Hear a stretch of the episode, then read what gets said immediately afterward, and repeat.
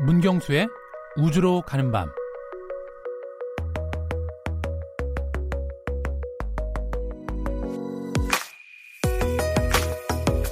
함께 있을 때나 떨어져 있을 때나 늘 생각나는 존재 바로 가족입니다. 우리가 살고 있는 지구에게도 가족이 있습니다. 바로 태양의 중력에 의해 태양 주변을 돌고 있는 행성, 해성, 유성체들이 바로 가족입니다. 한 사람의 인생보다 짧은 지난 반세기 동안 인류는 태양계가 얼마나 신비한 존재인지 알게 됐습니다. 태양계에는 타오르는 열기와 극심한 추위가 공존하는 세계, 지구에서 가장 큰 허리케인보다 더 매서운 바람이 몰아치는 행성, 그리고 지표 아래 드넓은 물의 바다가 있는 위성도 존재합니다.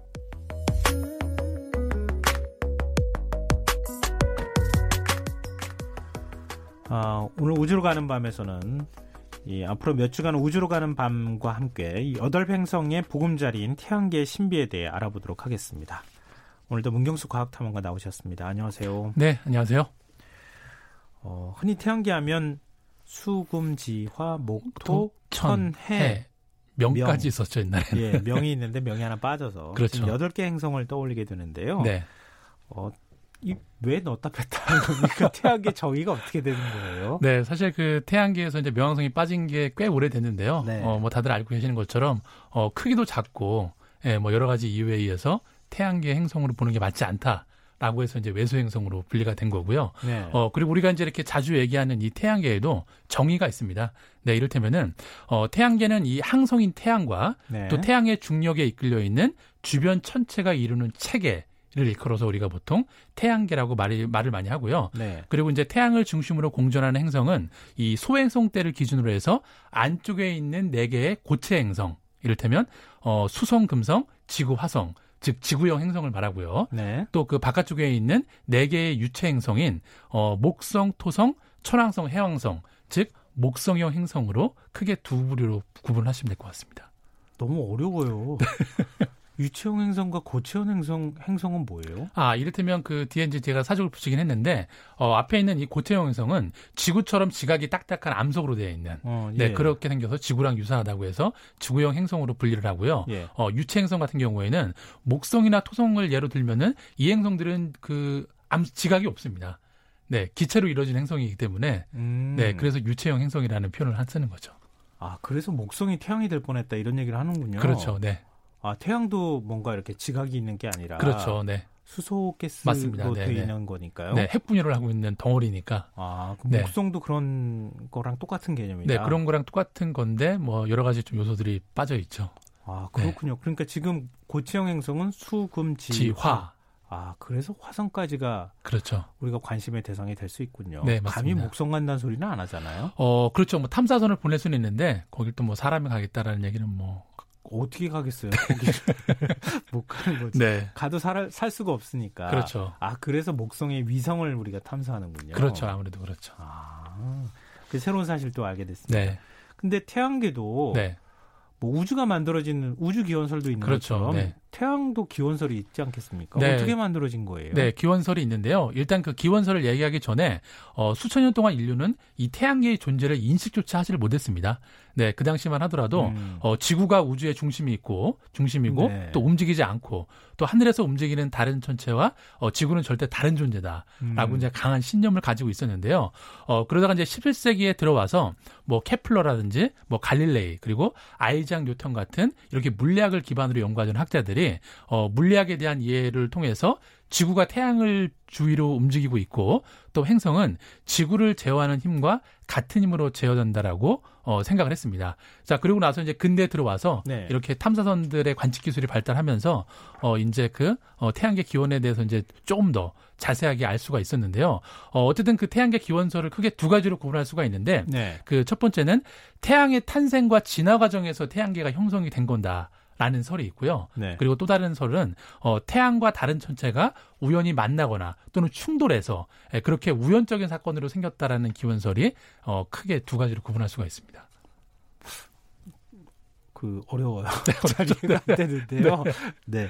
그 어, 다른 별이든 뭐든 네. 어, 떤 물체와 같이 부딪혀서 만들어지는 네. 일종의 충돌해서 만들어진 게 태양계다 이런 설이 있고 그렇죠. 아니면 스스로 만들어진 그렇죠. 이제 별의 네. 생성 그 자체 뭐 그런 과정에서 네, 스스로 만들어진 거다라는 설이 있는데 네. 일단은 그 현대 그 관측 그 우주론을 보면은 후자 쪽에 조금 더 어, 힘을 실어주고 있는 것 같습니다. 아. 우연적인 사건으로 만들어졌다.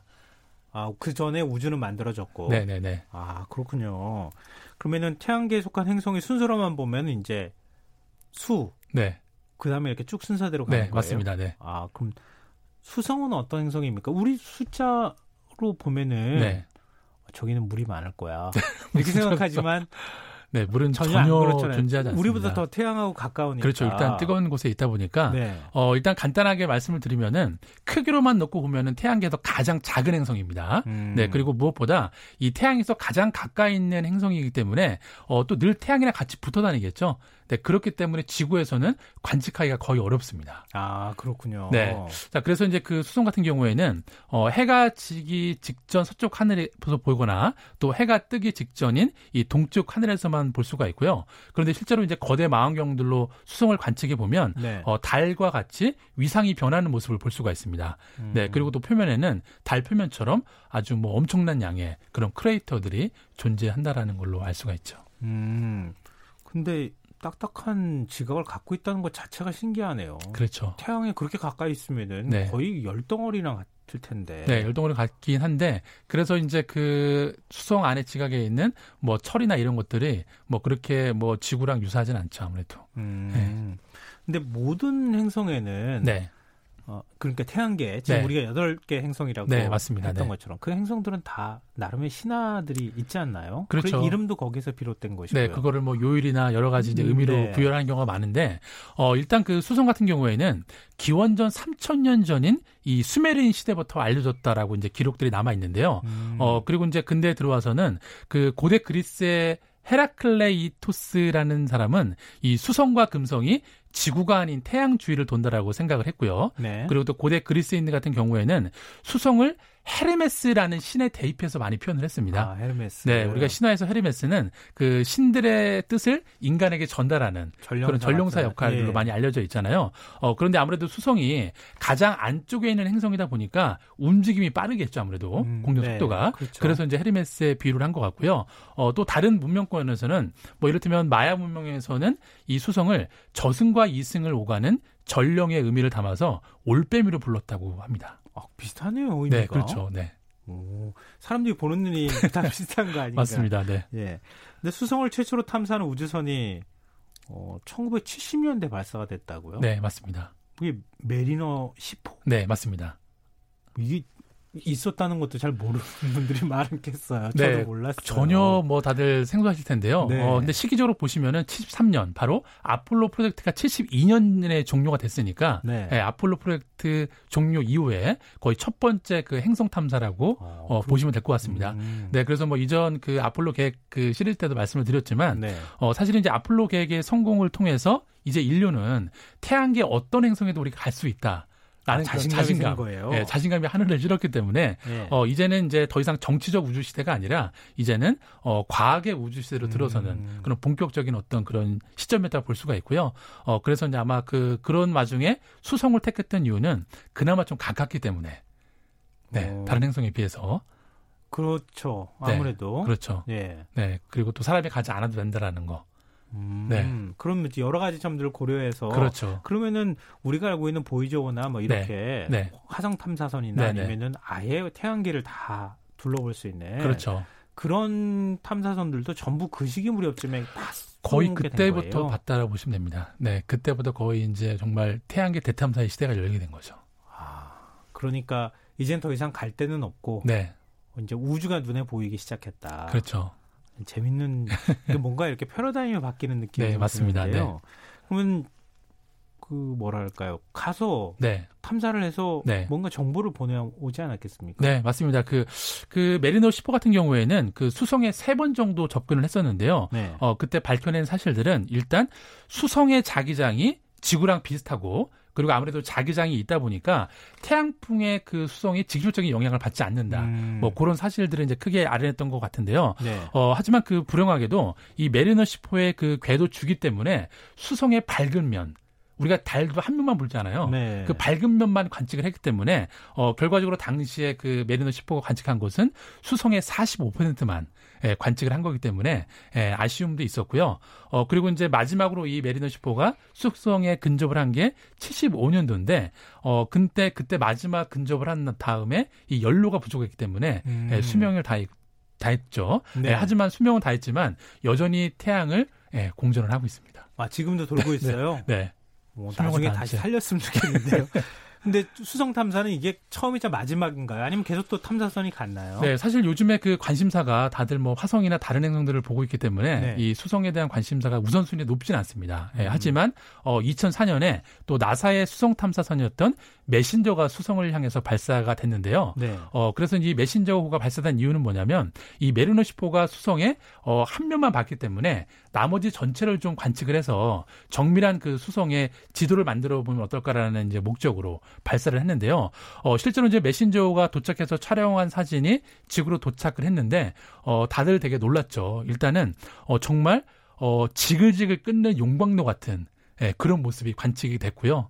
아, 그 지각 있는 데가요? 네네네. 정말 뭐 정말 지옥이라는 표현이 맞을 정도로 네, 그런 것들이 관측이 됐고 어 그리고 이제 무엇보다 어 지난 46억 년 동안 이 수성은 해성과 소행성의 폭격에 속수무책이었습니다. 대기가 없다 보니까 아, 왜 이렇게 많이 부딪히는 거예요? 어, 일단은 그 지구 같은 경우에는 대기가 있기 때문에 네. 어, 운석이나 해성들이 날라와도 대부분 산화되기 음, 때문에 네. 적은 것들이 떨어져서 이제 뭐 작은 덩어리로 발견이 됐는데 아무래도 뭐 수성은 대기가 없다 보니까 네. 예, 그냥 정면 충돌을 했겠죠. 태양의 중력 때문에 막 이렇게 끌려 들어가다가 그냥 수성이 하고 막 부딪히는 뭐 그렇죠. 거예요. 그러니까 정말 뭐 엄청난 그 크레이터들이 많이 있었고요. 그때 관측된 뭐 크레이터의 수가 거의 뭐 수십만 개에 이르고요. 음. 크레이터 안에 또 크레이터가 있고 그 음. 크레이터 안에 또 크레이터가 충돌할 정도로 예, 정말 그 당시에 예, 지난 46년 억 동안 충돌했던 흔적들이 네, 고스란히 남아 있었습니다. 아, 참. 그러니까 뭐 이게 사람이 뭐 산다 네. 이런 건 뭐 상상할 수 없는 환경인 거죠. 네, 그래서 그 당시에 그 이제 나사가 어떤 식으로 이제 그 미디어에 이제 보고를 했냐면 그 사실 수성의 수성은 지구랑 비교를 하면 뭐 대기권의 특성과 태양과의 거리가 조금 다를 뿐이지 네. 크게 다를 게 없는데 전혀 지구랑 다른 그런 극환경을 가지고 있는 걸 보고서 정말 우리가 지구에서 태어난 것은 행운이다 라는 그렇죠. 이런 이런 딱 물이 공, 야, 그렇죠. 그 액체 상태로 존재할 네, 맞습니다. 만큼에 딱 맞는 거리를 맞, 갖고 있어서 네. 진짜 우리는 천운을 타고 태어났는데 맞습니다. 네. 근데 그 지구에서 왜 이렇게 싸울까? 예. 어 근데 아까 수성은 지구하고 굉장히 가까워서 네, 맞습니다. 탐사선을 보내기 시작했다고 말씀하셨잖아요. 네.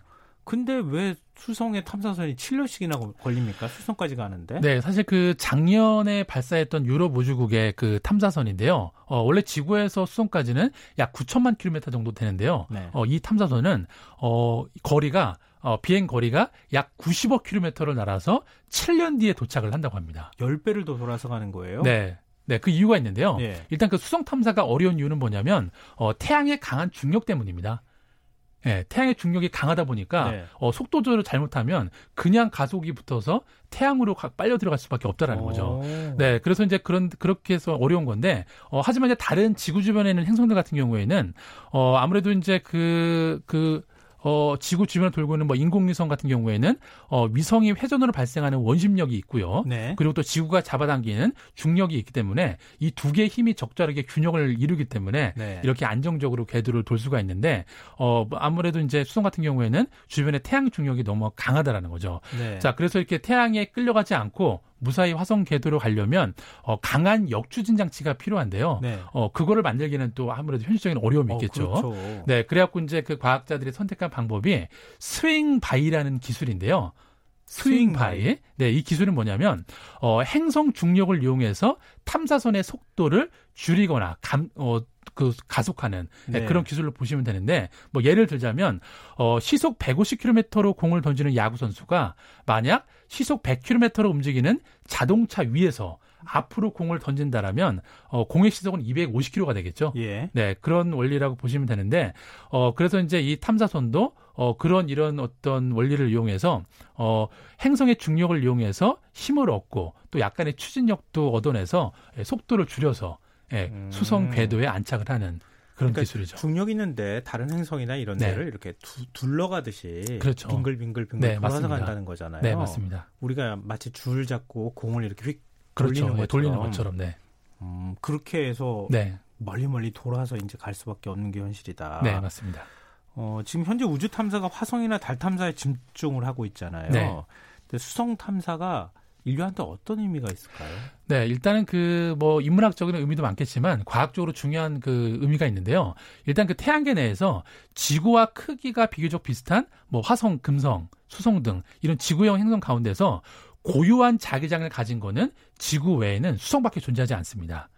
음, 네, 그렇기 때문에 이 과학자들은 이 수성 탐사를 통해서 지구 자기장은 물론이고 어, 우주에 존재하는 다른 행성의 자기장을 이해할 수 있는 실마리를 찾을 수 있을 거라고 기대를 하기 때문에 네. 어, 여전히 수성 탐사가 의미가 있는 거죠. 아, 지구 자기장의 네. 의미로 보면 굉장히 네. 가치가 있겠군요. 그렇죠. 네. 우리 자기장이 있기 때문에 우리가 사는 거나 마찬가지잖아요. 네, 맞습니다. 네.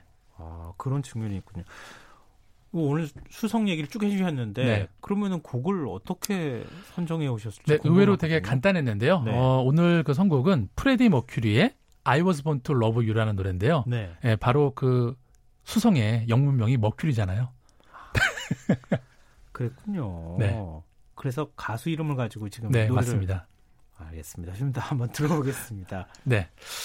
태양계 탄생 이야기는 혼돈에서 탄생한 질서를 말해줍니다. 최근 이슈가 되고 있는 사회적 혼돈의 끝에서는 어떤 질서가 만들어질까요? 지금까지 우주로 가는 밤 문경수 과학탐험가와 함께했습니다. 고맙습니다. 네, 감사합니다. 네, 오늘 모바일 상품권 당첨자는 홈페이지 공지사항에서 확인하실 수 있도록 올려두겠습니다. 프레드 머큐리의 I was born to love you 들으시고요. 전 내일 찾아뵙겠습니다. 고맙습니다.